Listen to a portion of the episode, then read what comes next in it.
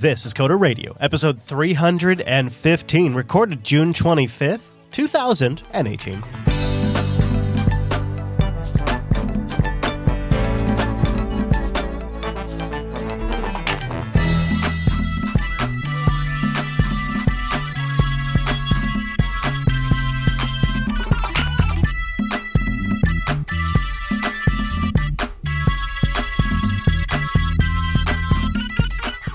Hey y'all, we be fixing to do the Coder Radio program, a weekly talk show taking a pragmatic look, ooh, and sometimes a look at the art and business of software development and its related technologies. This episode is brought to you by them fine folks over at DigitalOcean and Linux Academy. Oh, me, thank you for asking. My name is Chris, and joining us every gosh darn week is our host down there in Florida. Why, it's Mr. Dominick. Hello, Mike. Escúchame. Someone's putting my picture on the ofrenda. You know- I just saw Coco the movie, and I swear to God, I'm gonna haunt you. I feel like it would almost be worth learning Russian just to troll me in one intro. You know, like you come in just throwing a whole bunch of Putin at me. Challenge accepted. That was Spanish, but challenge. No, I know, I know, but it made me think. Imagine if he was speaking Putin. That would be more, much more. And first impressive. of all, my good friend Ed is rather fluent in Russian these Yeah. days. Yeah, I would imagine so. He's getting pretty comfortable, I would hope. Well, Mr. Dominick, uh, we are committing a little bit of a podcast violation, a little bit of a podcast party foul, if you will. We are recording two episodes back to back, which you should never do. And this is the second one, so it's guaranteed to be twice as good. As everybody knows, that's the law of thermo podcast dynamics. Or or drunk, depending if if one of us has been drinking or both. Maybe. We'll find out. I think one a lot faster than the other, but I wonder who that could be.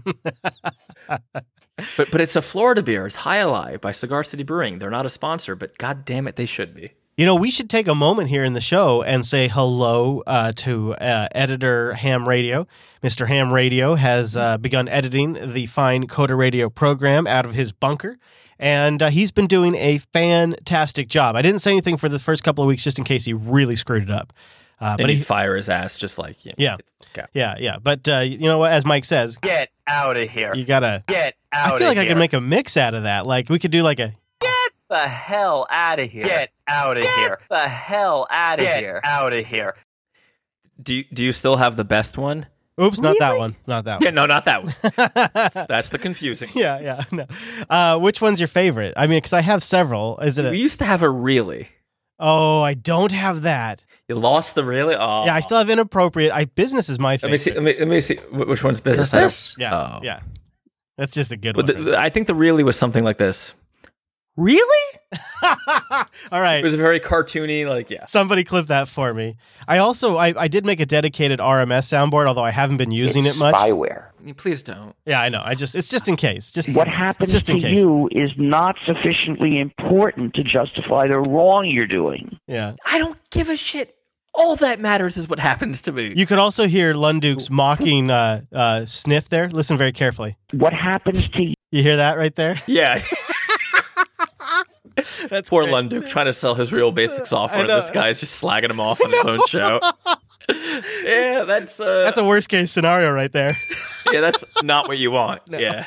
Well, so uh, we're we're gathered here today to talk about a rather serious topic. So we're starting light. We got an email into the show that I think is going to kick things off, and I'd really like to get the audience's input. So before we go any further, I want to tell you about our contact page because I'm not going to mention it going for any any after this. So this is it.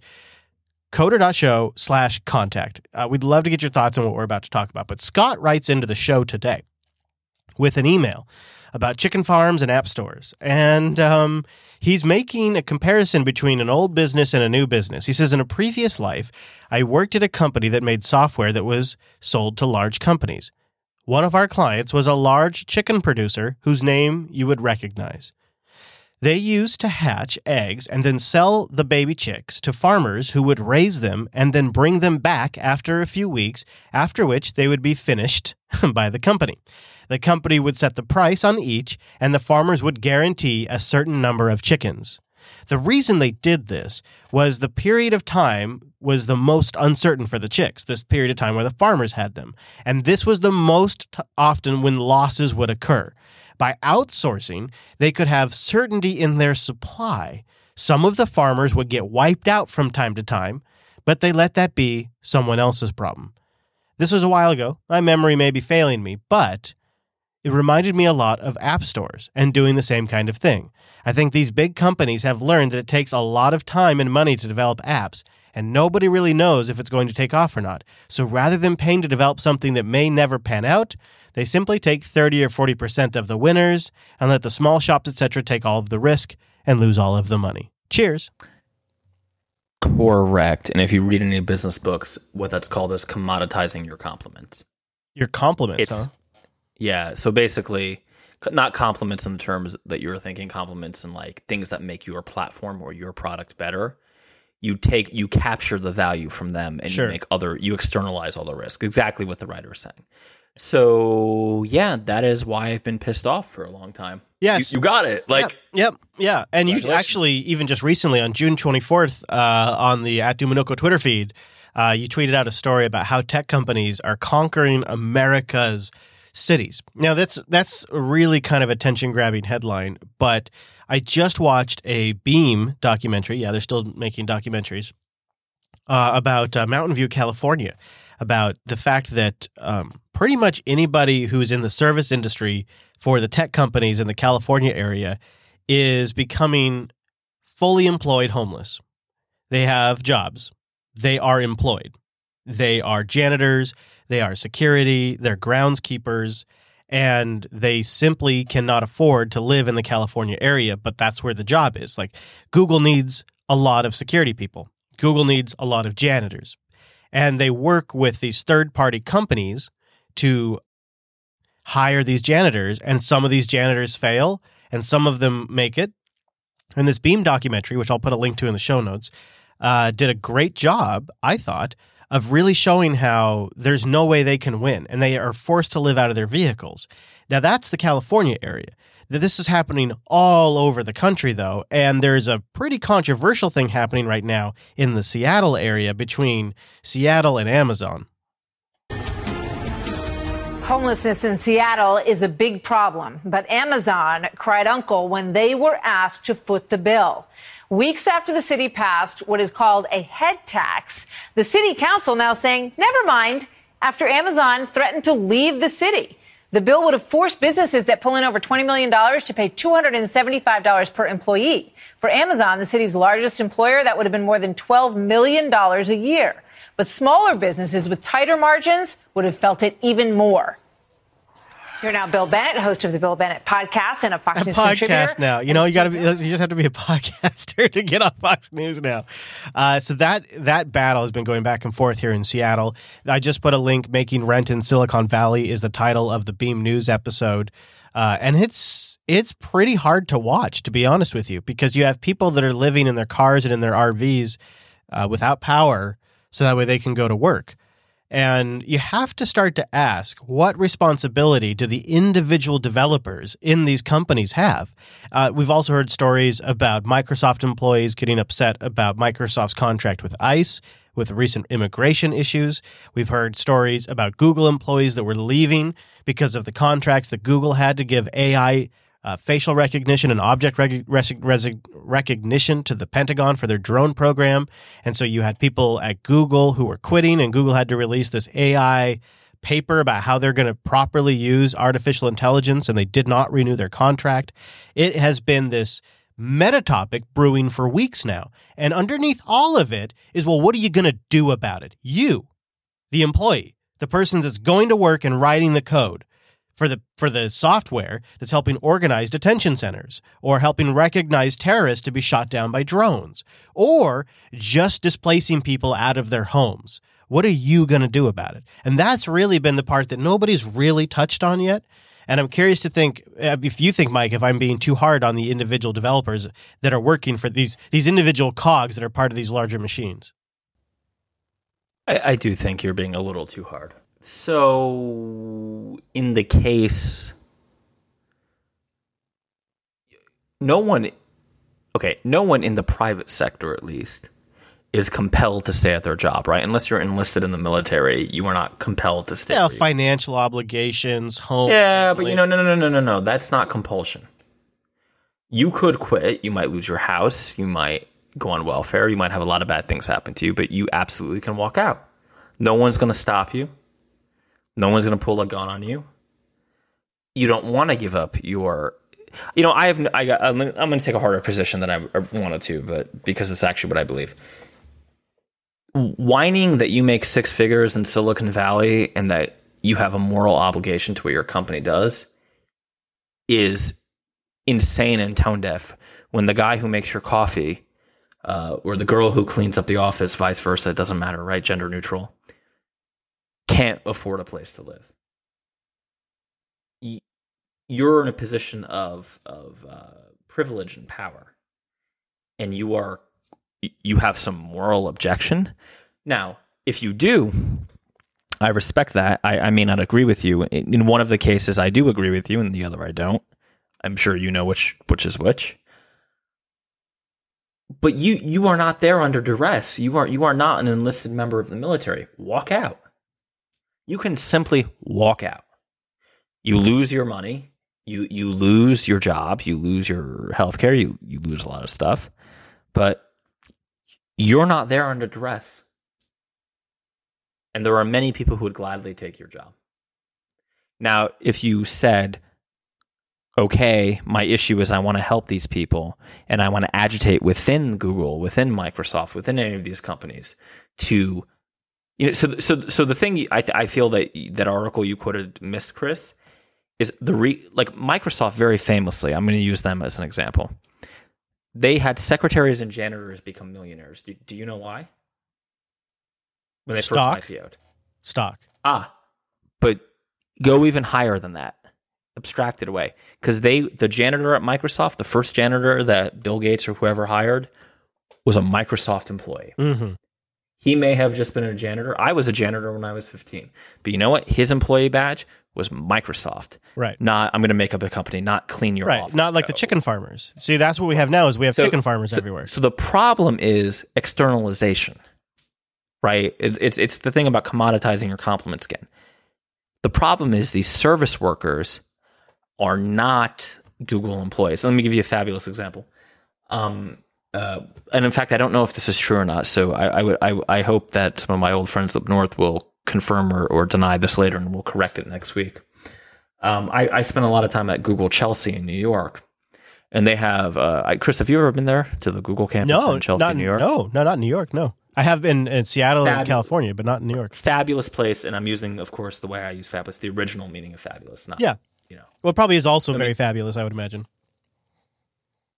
Well, I mean, I, I also like musical theater, so I'm not I'm not the best. I'm not here. complaining because you know what? Google's fairly fabulous all around. They're they're a fabulous company. No, I mean, I mean, I had, you know what? I had honestly, I had a, a, a truly phenomenal meal.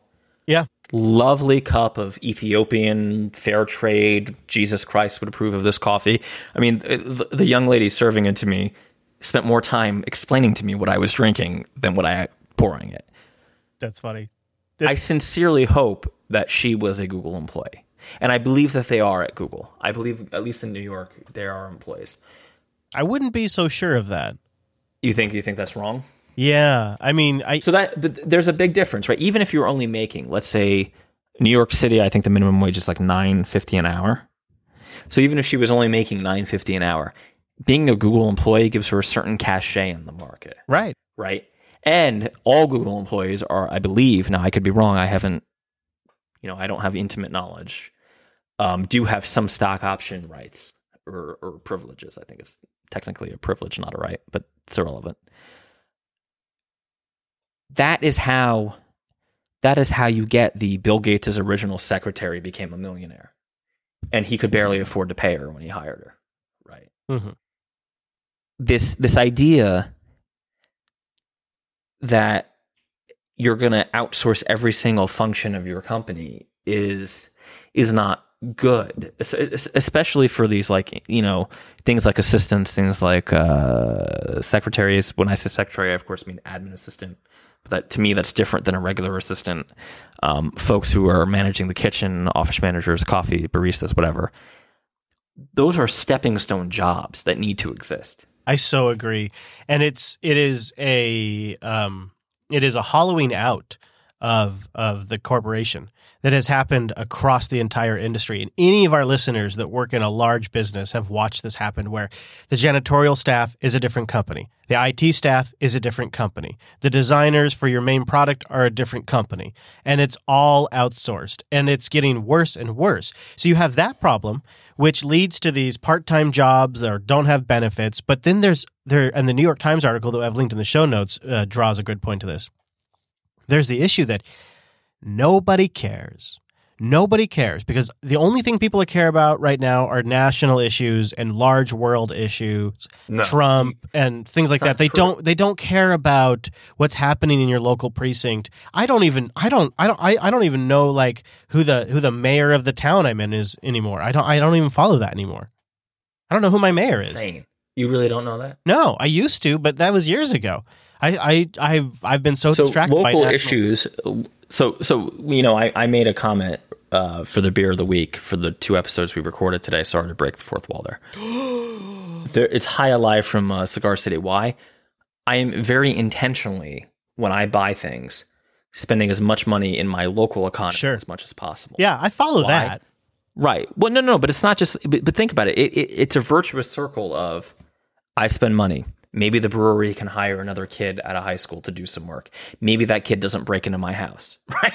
Yeah. Like, Yeah. I got to be honest with you. Like, it, it seems insane to me that you wouldn't care about local issues. Yeah, it's. I think it is, and I don't think I'm speaking just for myself. I think it is a big part. People are just completely unaware of of the situation. They're just so hyper focused on the big distracting conversation that's being led by social media and the news. So, Well, I mean, there's a whole conversation about how people have become addicted to Facebook. I mean, that's. I mean, so I'm gonna. Can I twist your question? Mm-hmm. Because I, realize I did dodge your question, but if the guys who are running software for drones ought to feel culpability, I would argue that Facebook has affected far more people and has made them hopelessly addicted to it. Should they not feel culpability? Should they not feel the weight of what they've done to society? Mm, can't you make that same argument for any like successful video game or uh, fast food Well, restaurant? Or, I could, but if if you if you do some research, you can see that teenagers the suicide rate has gone up because they're comparing themselves to each other on Facebook, and they're getting false impressions of each other. We talked about this uh, a number of weeks ago, right? Yeah. Um, fa- Facebook alone has had a huge impact on society, and, Yeah. and I would argue a mostly negative impact. Seems so. Which is weird because they were trying to recruit me for a job a couple It- months ago, which it- I declined. it does seem like it's been a negative uh, in in total. like like I would argue that your your Lockheeds, your Northrops are have much less blood on their hands right now than Whoa, whoa! I would go that far. really.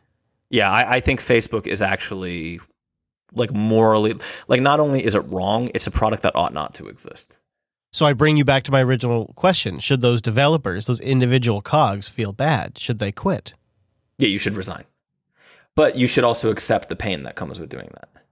I just, I mean, that's just the thing that never happens. And, and let me let me tell you why. The difference is, let's take let's take good old my my good friend Ed Snowden's uh, former employer, Booz Allen. You're generally in a military situation. Facebook is do the research. I I chat. I know a lot of people who listen to the show. Some do work at Facebook. Are not going to like this. Do the research on the teen suicide rate and then and try to tell me that that's not worse than anything any of these military folks are doing. Hmm. The addiction rate Yeah, of people on Facebook. but that's a heavy. That's a boy, because it's like sort of arguing. You're sort of you're sort of arguing against a free market where new products can be. Oh, I, I, let, me, let me make it easier for you. Heroin's illegal for a reason. Facebook is more addictive. It should be illegal. yeah, I have a hard time making. I also would argue heroin should be legal. So Well, but then what do you do with the people who are hopelessly addicted? we already have get into a society. We already have that problem. That's already a thing. Oh no, but this is my point. We have more people who are addicted to Facebook than we do to heroin. Yeah, they're functioning addicts. Many of them are functioning addicts. So, I mean, you, you could argue that like there are lots of functioning alcoholics walking around, right? Mm-hmm. But and maybe that's okay. But I, I do worry about young people in particular. Yeah, I'm definitely not looking forward to my kids getting into social media. I mean, you have a daughter, you have two sons, right? I have a son. I think I would both unless they unless they had no other prospects and like say they had multiple say it's just fantasy world they had a couple of job offers and one of them was Facebook. I feel like I would discourage him from taking the Facebook job. I would actively discourage my son. Yeah, I, I would say go be go work at McDonald's. wow. Sorry, recruiter who keeps emailing me. I mean, so uh, th- how do you go from? So this is all. This is all. You know what it is? It's easy for us to say. We're not the ones that have the uh, the rent due and the medical bill. You know, Yeah, no, it's easy for us to say. I yeah. I, I I don't mean, know. easy- I mean, everybody has to make their own compromises, and it's fine. I don't begrudge anyone, anyone who listens to the show. If you work for Facebook, it's not personal. It's in fact, if I would argue that if you, if you take offense to what I say, don't just tune out. Think about it. What can you do as someone on the ground there if you don't want to quit your job to say, you know what, there are things we are doing that are having negative externalities, and these externalities are are bad, right? like they're, they're Yeah. super bad. What can I do? And, and, you know, be a pain in the ass in the meeting. Don't just browse your own Facebook feed or Twitter or whatever during the meeting. Say no. What is the end? Like challenge. Say what are we doing? take it Right? to Raise an objection when someone tells you Right. that they're gonna take it. do this to quote unquote increase engagement because increasing engagement is actually uh, a way of it, it's addiction right these companies em- employ psychologists for a reason is to addict people Yeah.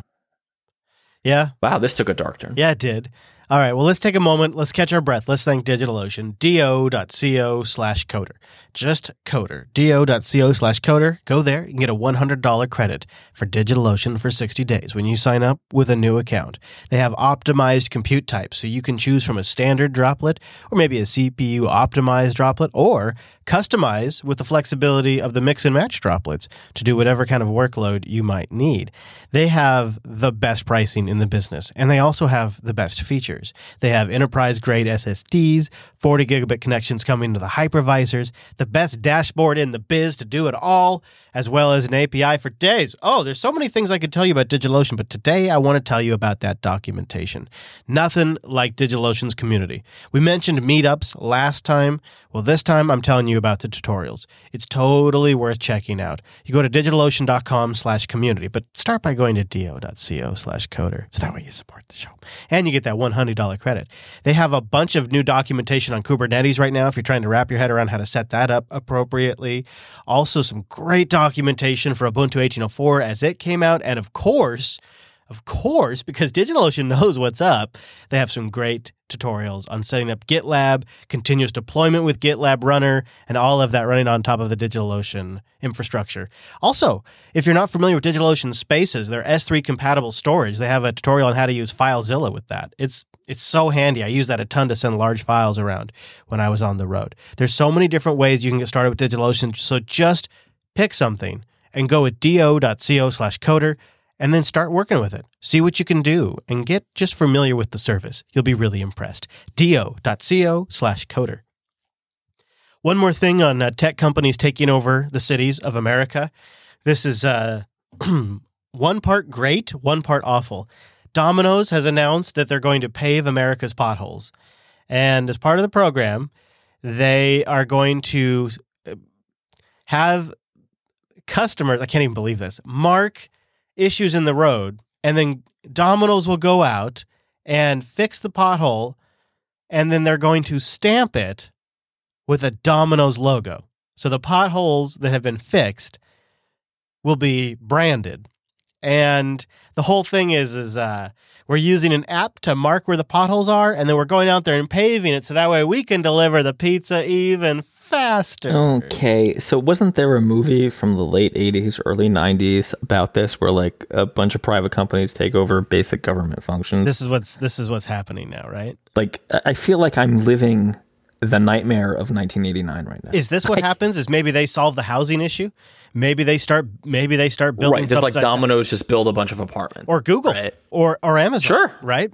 Oh, oh, Google might fix the internet problem with net neutrality by simply laying a bunch of their own freaking fiber. Yeah. Right. Like You could have Google Housing, where everybody has a Google Assistant in every pod, and uh, it's all tied in. You get a Google account, and uh, you know it's uh, three hundred dollars a month instead of uh, thirteen hundred dollars a month, which is what it would normally be. Okay, but isn't this frightening? Super, super frightening. we're getting a little unfiltered here. it's but, like, the basic functionality of the country is being is being supplemented by corporations, which are now as powerful and as rich as nations.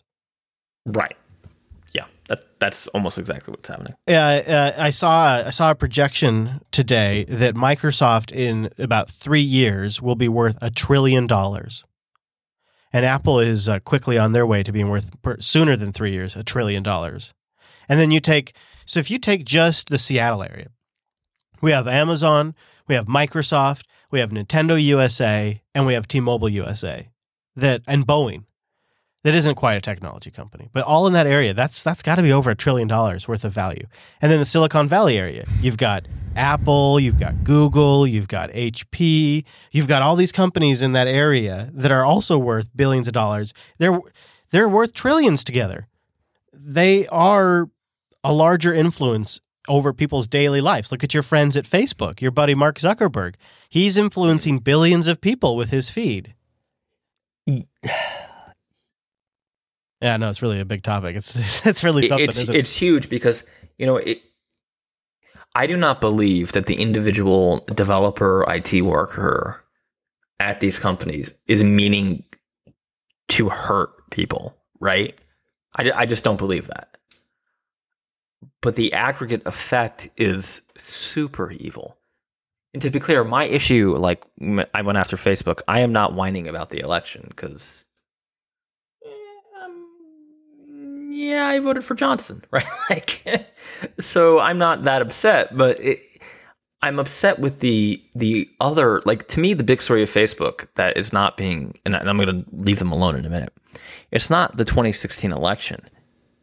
It's the effect they're having on teenagers and young children. Like, you know what? I would let Putin buy as many fucking ads as he wants. No, and the CIA can also buy as many ads as they want, and I'm sure they do, right? Through a number of front companies, Sure, they probably do. Yeah. right? So, so let's just all, if you want a free market, like this is my problem. You can't have semi-free markets.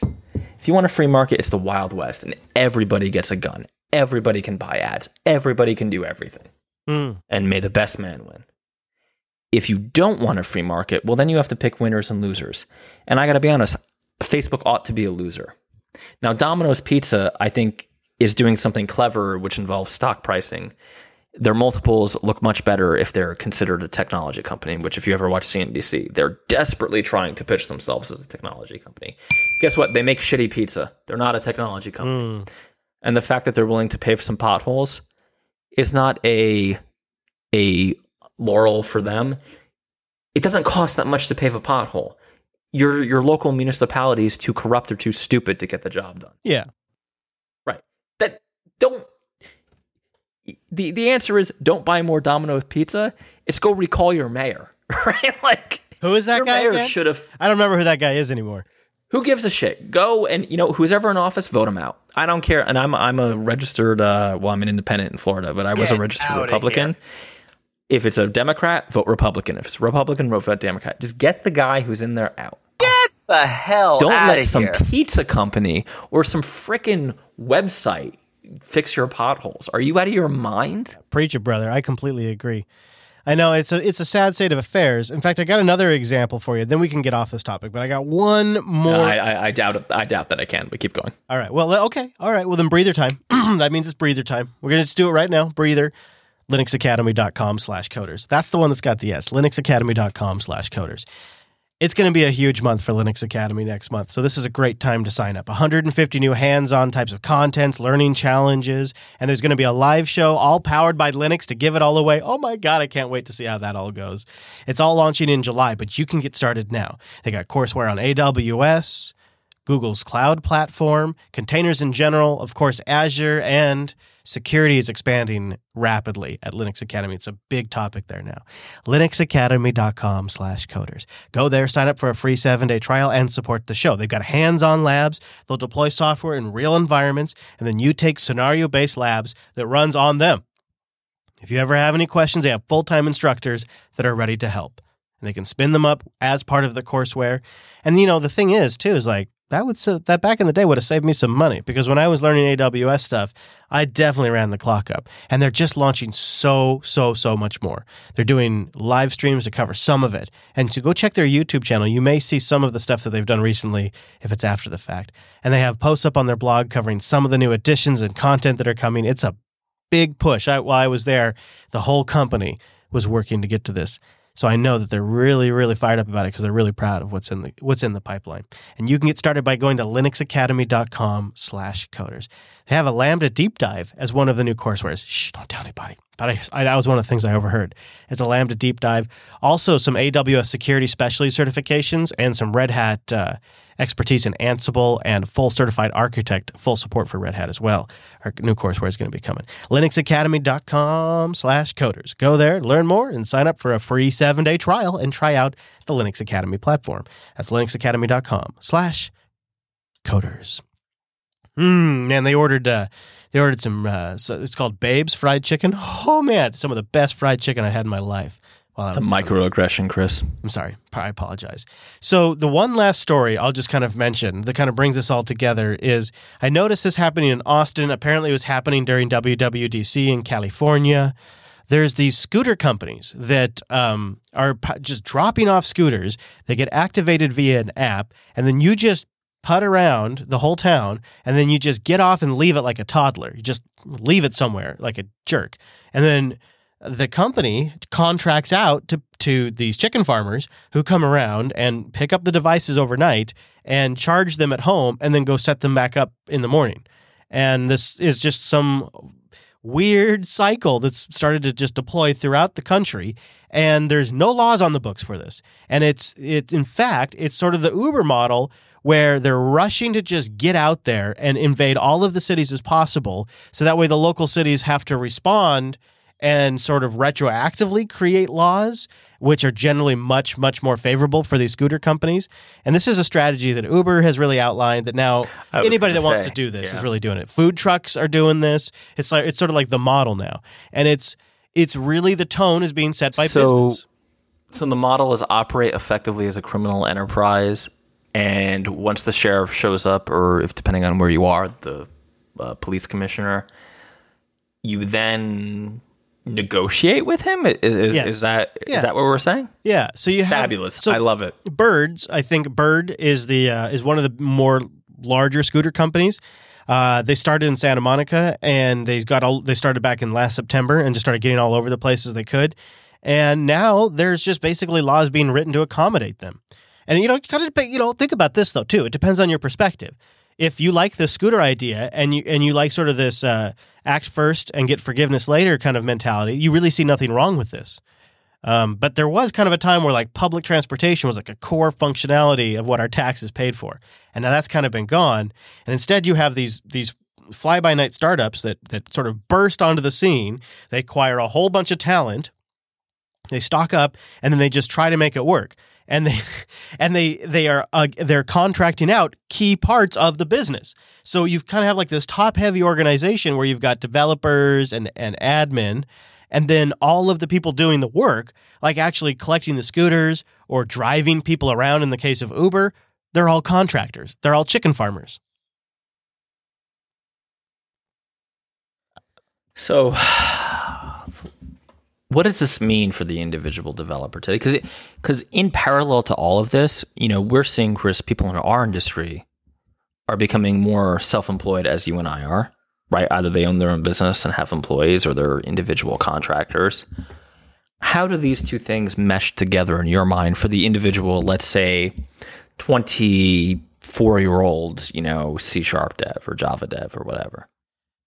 I don't know. I don't really see how this works out to making a, a good, comfortable living where you can afford a decent car and get yourself a nice house and maybe crap out a couple of kids. I don't. I don't see how it leads to this. They're like it's going to have to be a shift in what is normal.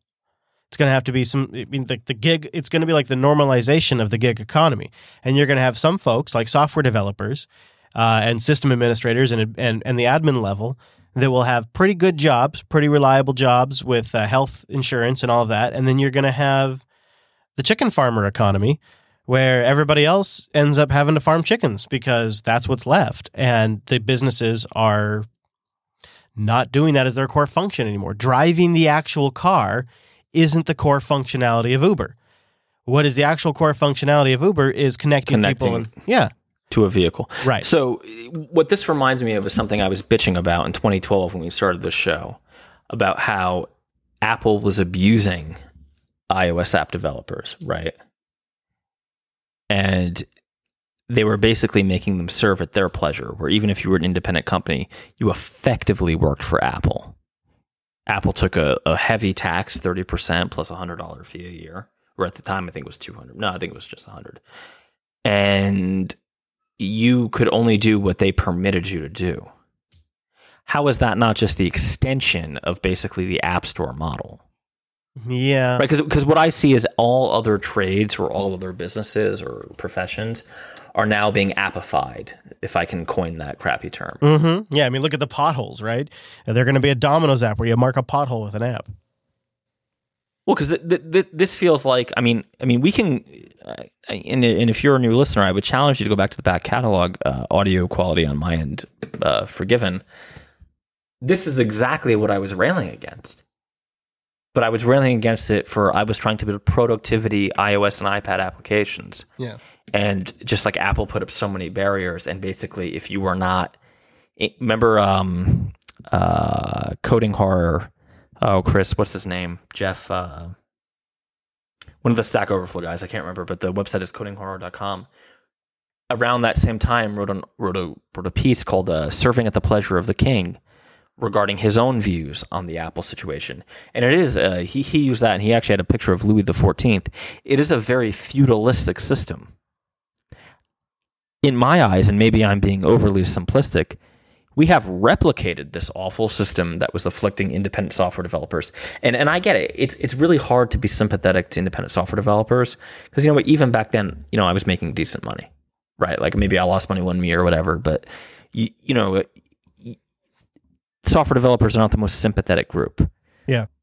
But taxi drivers, which is effectively what Uber is, there are apps for like cleaning your house now that I, you know, I've even looked into it. The prices I would be paying, I can't believe anybody's living anywhere near that. Oh, there is, huh? I should look at that. you, you should look at it.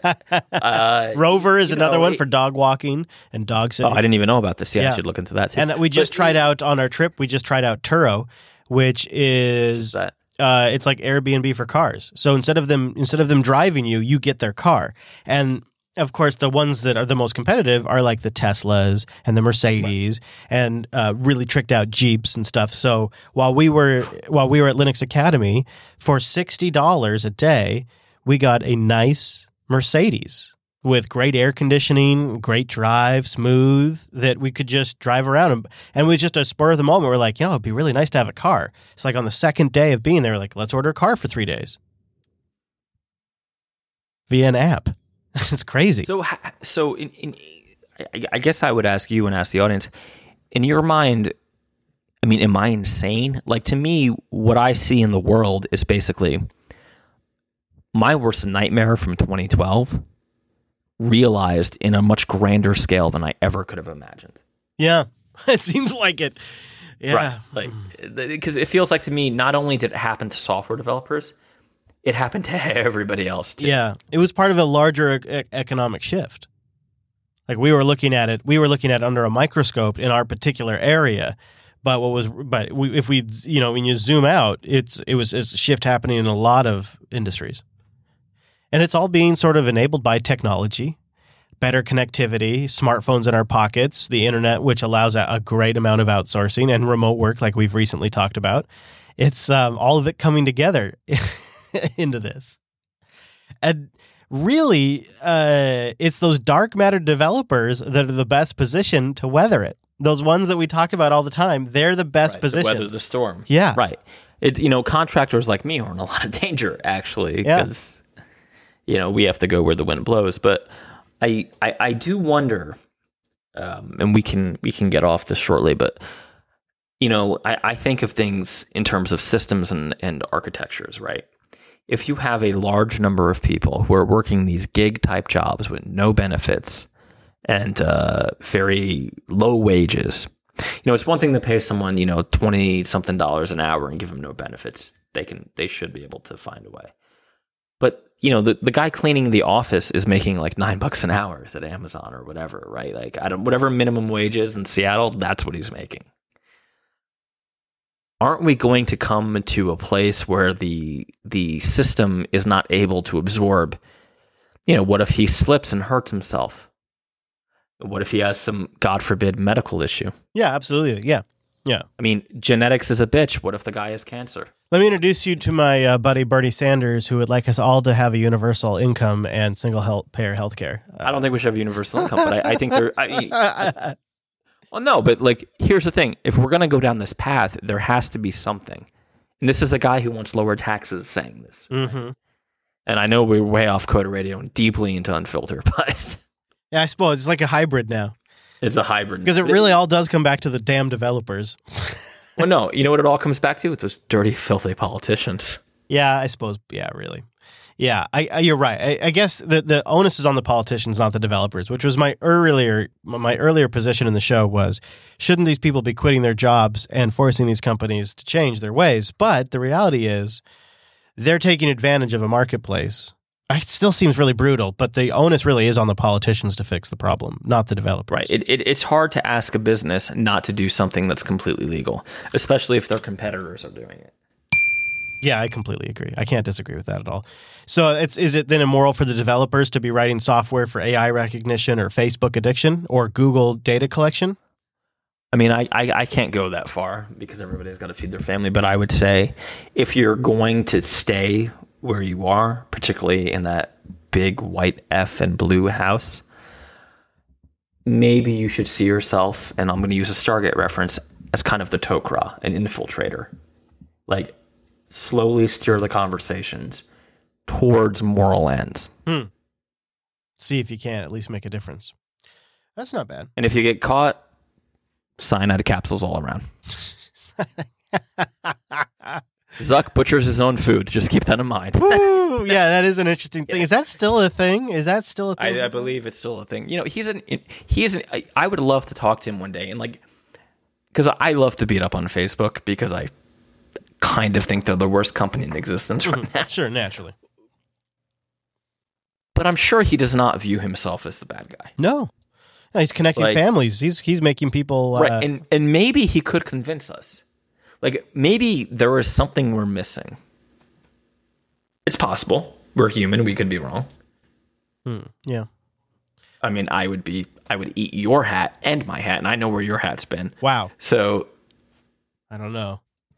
Don't know about that. Well, all right. So let's probably put put a let's put a put an end on this thing because we probably we probably talked this thing to death. We should probably we should probably move on. But it has been a meta topic that I think both you and I were kind of kicking around. Uh, and so in a way we've just sort of had the pragmatist versus practical conversation. You know what I mean? Like we just sort of worked it out a little bit. Uh, but it is something that Yeah. I, I've been thinking more about. Like how can I be I actually don't want to get too practical because I feel like that's actually been a mistake I've made in the past. And I, I think that's probably the same battle that people are having. You and I were going to have more of a conversation about it. I don't know if you have any thoughts before we go, but does this play into pragmatist versus um, sort of like an idealist when it comes to your job? yeah i think there's multiple levels right like obviously there's the is what i'm doing completely evil but there's also the stupid like tribalism side like you know what if you need to use a mac or windows 10 for a job and particularly windows 10 it's okay I, I do worry that something weird has happened within the software development community where it has mirrored our political landscape and become super tribal. Like the Apple podcasts dare not criticize Apple except on the on the on the access of the Mac Mac Pro. But even then they soften the punches, right? And there's Windows podcasts that aren't that successful because it's Windows. And there's Linux podcasts that basically are all about these weird personality conflicts and blah blah blah. Who wrote a nasty email when he quit his thing? Whatever. Who gives a shit? Mm-hmm.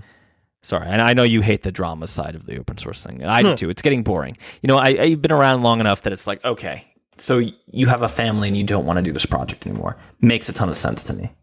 Sounds good. Give it to somebody else.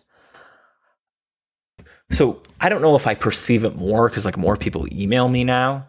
And maybe you, you're actually a good barometer of this because you've been doing this whole podcast thing longer than I have. But I feel the tribalism is much more bitter and much more. I don't know, man. Hmm. Like if I have to use Windows 10 for a couple months to do a job, I'll just use Windows 10 for a couple months. Right? Like if I have to use Mac, I'll use Mac. If I have to use, you know, I prefer to use Pop right now, but that could change, right? It doesn't matter to me. Is it more tribal though? Is that your question? Well, it feels more tribal, particularly among the Apple camp, I would say. I don't know if it's more tribal, but I think access to virtue signal is more uh, plentiful. So you have more people that can virtue signal at you that you're doing something wrong or right. They have like more means. Telegram, IRC, Twitter are all like just like instant methodologies. Then you have email and Reddit and DMs and all of these other methods which are a little bit slower um, and but still very available. And then you know you have means outside of that too. So it's like there's just layers on top of layers for people depending on their preference and or to get a message in front of you. So it definitely feels like there's more ways for people to express their opinion about stuff that normally people wouldn't have expressed an opinion about in the past. But um, as to what people get tribal about, I suspect it's always been the same. It's just perhaps emotions are turned up a little bit extra right now. So, devil's advocate, um, like I'm seeing a lot of tribalism on the Apple side of life. Is it because they're feeling a little weak right now? Right? Just like you know, the hardware sucked. Right? There's there's been a lot of problems on their side of the street. Yeah. Is that what I'm what I'm hearing? And because I'm very vocal in my criticism, people are emailing me Yeah. things that are like crazy. Definitely soft. Like they have a soft spot right now, and you're poking the soft spot. right. And I'm poking the soft spot, so they're they're getting overly defensive. Yeah, you'll see that too in in like uh, with Linux users. If you know you start talking about uh, like say the MacBooks, when the MacBooks right now they're like, oh, it's no big challenge. But when the MacBooks get refreshed and they're competitive again, it's a soft spot. And you know you start talking about Final Cut and stuff like that, it's definitely a soft spot. Um, and you'll hear you know more vocal pushback. Yeah, I think that definitely plays a role into it is insecurity because a big part of it is people wrap up their identities into these choices.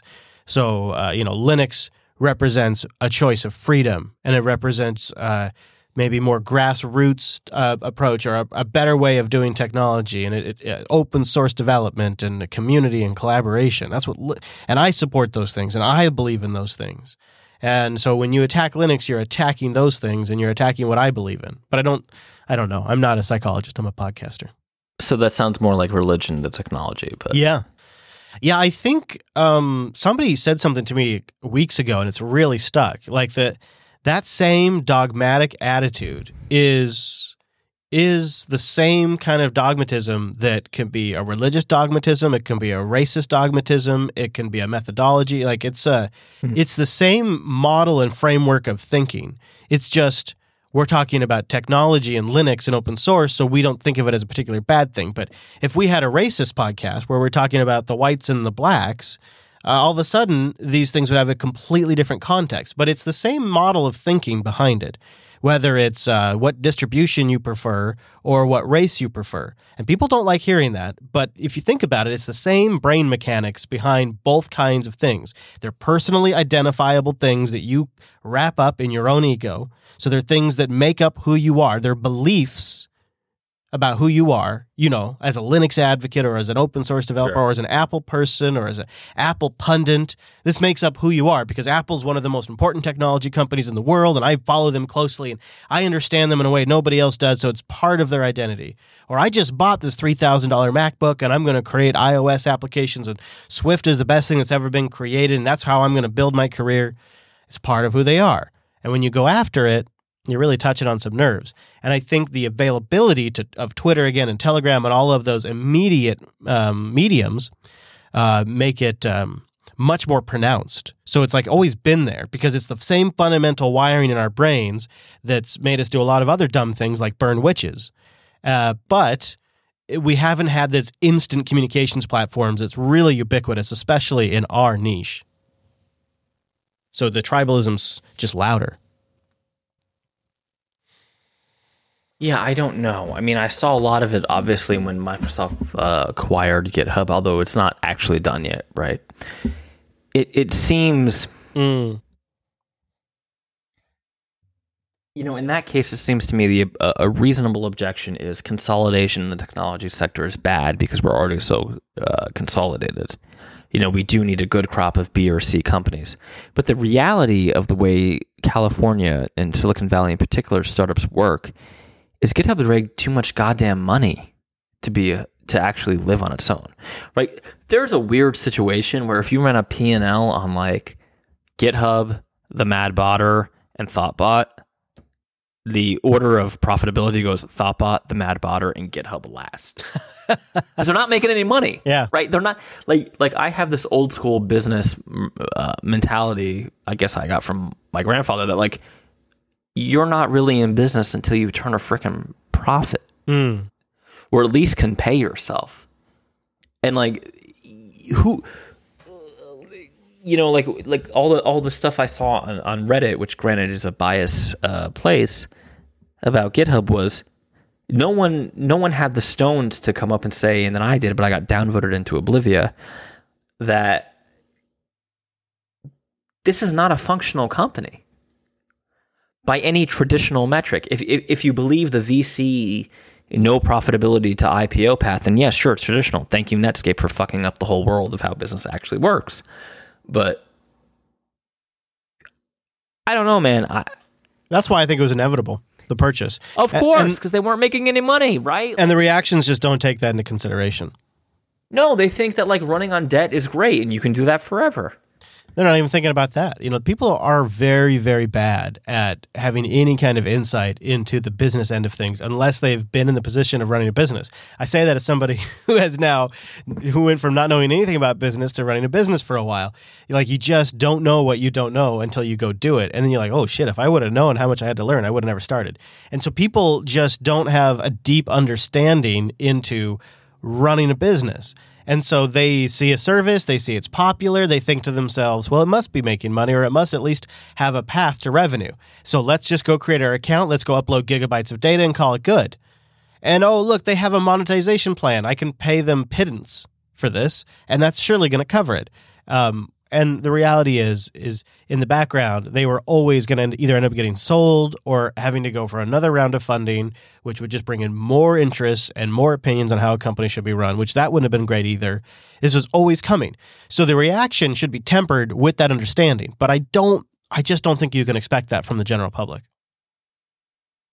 It's it's just sort of why why Okay, really you should just avoid comments. It, but can I expect it from the professional financiers and from the CEOs of these companies? You should be like- able to, yeah. like I got to be honest, I know everybody loves Netscape. Netscape should never have gone public because it didn't turn a profit. Like it, I think when we're all dead and we're like the Roman Empire and some other civilizations writing our history, the IPO of Netscape, being able to IPO running a loss, is going to be a pivotal point in our economic failure. You're not a real business until you turn a profit. You're just not. Yes, businesses have losses, and I'm not talking about accounting losses that one might use to, you know, the IRS counts a lot of things as losses that aren't cash losses, right? I get it.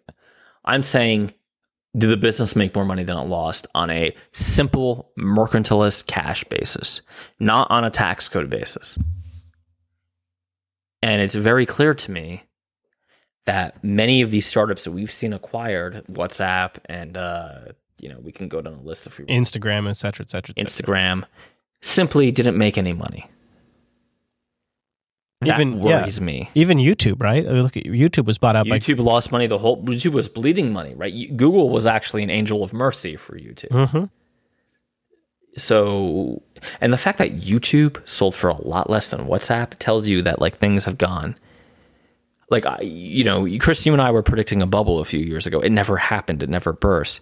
But there's still something fundamentally wrong with the economics here because these companies buying these other smaller companies are not realizing economic value. Yeah. Yeah, I suppose these uh, trillion trillion value companies, Microsoft and Apple, are, are not helping the average there. They can afford to do spend crazy amounts of money. Although they got a great deal on that GitHub purchase because they just bought, they bought it was seven point five six billion in stock, stock, not cash. Yeah, I, I don't understand how like anybody like I would be selling that Microsoft stock so fast. They got a great deal. Yeah. they got a really good deal. Um, and maybe that Well, stock 'cause will be GitHub worth- GitHub's business model didn't work. Like they simply needed to charge more money, but Atlassian undercut them with Bitbucket. Yeah. And GitLab is a thing that exists, right? We have their CEO Yep. on it, and it's cheaper, and you Yep. can self-host it for free. There- but so honestly, there was the a hard biggest, ceiling there on what they could charge. Right? But the biggest threat to them was not GitLab, because people don't want to self-host. It was Bitbucket, because freaking Atlassian was like, yeah, so we'll just bleed forever Yeah. because we have HipChat and we have Jira, and our whole goal is to push you into our whole Atlassian suite. Mm-hmm. So yeah, sure, unlimited repos, twenty bucks a month, done. Remember when GitHub used to charge you per repo? Yeah. I remember that. It was real expensive. when when there's industries where there is no competitor to the service, uh, like a couple of the production services that we have, they they could be a thousand dollars a year. They can be um, a couple hundred dollars a month. I mean, they can just charge outrageous prices because there's simply zero competition. GitHub did not have that luxury. so uh, I, I think XMN, so uh, Xerox, Mike, I forgot what N is. Damn, I'm so messed up. Ninja, always go with Ninja. Yeah, I'll go go with Ninja, always but I know that's not right. Uh, makes a good point that the business model is not what I'm thinking. It's simply to be to set to set up a company to be bought by other companies. It reminds me of the Silicon Valley scene where uh, Action Jack Barker is talking to uh, Richard Hendricks and said, "I will never compromise the product of the company." And Richard says, "You mean the algorithm? No, you mean me? No, I mean the stock, you idiot." yeah. also a ding for that one. Earning but it's those all fake. Like this is not a real economy. It's just not. And if it is, then let me go get a couple million dollars to build Alice up. There you right? go. There you go. Like I did have VC offerings, but they were too draconian. Yeah. Because God forbid the CEO actually draw a salary. Um, it, it, yeah, just like Yeah, I'm watching the same thing happen to the podcast industry in a big way, super fast. At- yeah, I'm at a- super worried about it. at a We should talk about supercharged pace. Yeah. Yeah, you know, you know, like a bunch of big tech companies are like outsourcing podcasts and Mm-hmm. just putting their logos on them. Microsoft has launched um, Yep. a, a couple, and Exactly who I was thinking of. yep, yep, yep. It's just right there. Yeah, it's uh, yeah, it's interesting times. It's interesting times. Same with Red Hat. Red Hat's done the same thing. So on both ends, I got I got uh, commercial companies uh, that are nipping at the heels. Now their podcasts Well, aren't that great yet, but you know, They'll get there. hmm eventually. If uh, if 200 So- of them launch a podcast, 30 of them will probably be good. Right. So where does this leave us but a little sad, which is my old line. Well, I actually, uh, you see, I am a believer in when when the industry closes a door, it opens a window. I do think that is true. I think there's other opportunities that just changes the way you think. It involves a lot of shifting, things like that. Maybe it's time to become a dark matter developer again. Or maybe like Linux Action Show.xxx. Oh, there you go. That would definitely The real Linux Action Show. Yeah. Yeah, baby. yeah, live live streamed, powered by Linux. Hey, I just want to say we could have a real good animation for Pop OS. I just want to throw that out oh there. Oh no! Oh no! Get it out of here. That's what I say to that. Well, Mr. Dominick is. I, I got one more. Plasma desktop. It's Seriously, it's made for in porn. freedom dimension. Oh, it's oh oh no, it's all free, baby. All right. Well, tell people where they can get uh, more Dominick in their life uh, until next Uh, time. at dominucco on Twitter, and you can hear more of my socialist rants. yeah, yeah. That's a, that's how I describe it. All right. Well, you can follow me on the Twitter. I'm at ChrisLAS. The whole darn network is at Jupiter Signal. Links and stuff like that. You know, subscribe links and whatnots. Coder.show. You get all of that at Coder.show. We do this show typically live on Mondays. You can get our live times at JupiterBroadcasting.com slash calendar. And we have full-time contracted robots, chicken farmers, if you will, that will convert that to your local time. Thanks so much for tuning this week's episode of the Coder Radio program. See you right back here next week.